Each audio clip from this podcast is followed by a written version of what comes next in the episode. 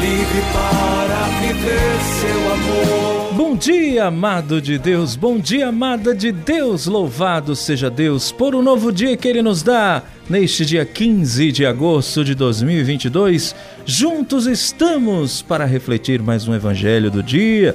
15 de agosto, que é dia da Assunção de Maria. Mas a festa, liturgicamente, a gente comemora no próximo domingo, porque a igreja no Brasil, quando dia 15 cai dia de semana, coloca no domingo subsequente a festa litúrgica de Nossa Senhora da Assunção ou Assunção de Maria. É um grande dogma mariano, aliás, o mais importante de todos os quatro dogmas marianos, né? Hoje o evangelho fala sobre desapego. É o evangelho do jovem rico. Vamos refletir? É, isso tem muito a ver com você e comigo, viu? Vamos juntos. Em nome do Pai, do Filho e do Espírito Santo. Amém. A reflexão do evangelho do dia. Paulo Brito.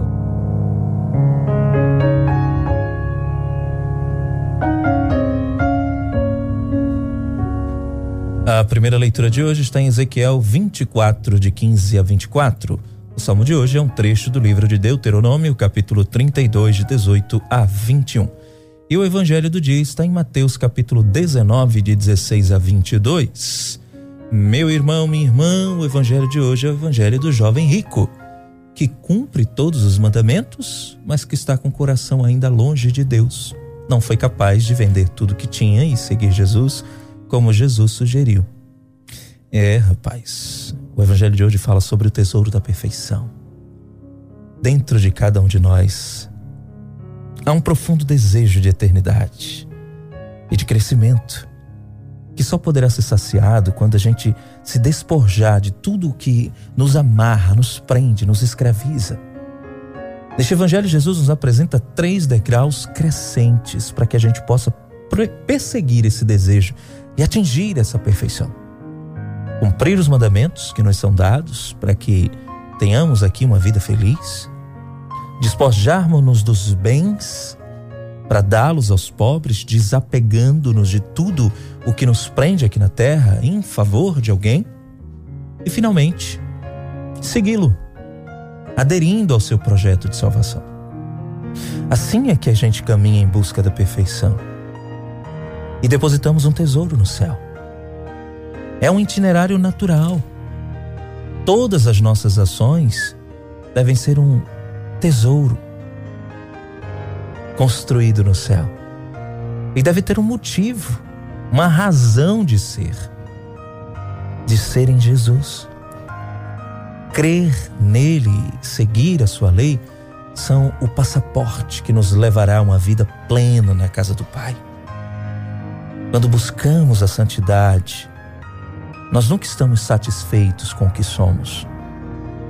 Sendo assim, não nos basta cumprir apenas as regras, porque a nossa alma anseia muito mais que observar leis ou regras. Nós somos criados conforme a imagem e semelhança de Deus, que é perfeito. E também perseguimos esse estado de perfeição. Jesus é afirmativo, ele é categórico e ele nos avisa: não chegaremos ao céu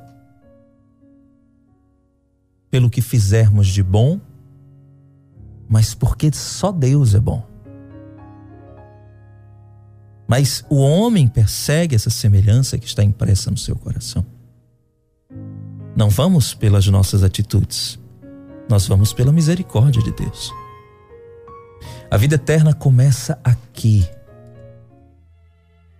E atingir a perfeição, perfeição do céu, significa estar em perene comunhão completa com Deus Pai, Deus Filho e o Deus Espírito Santo.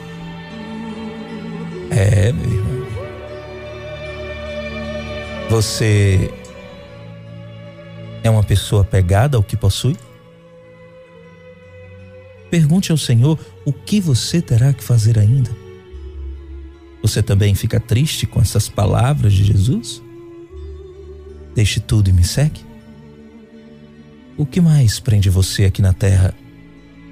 Para você, o que significa a vida eterna?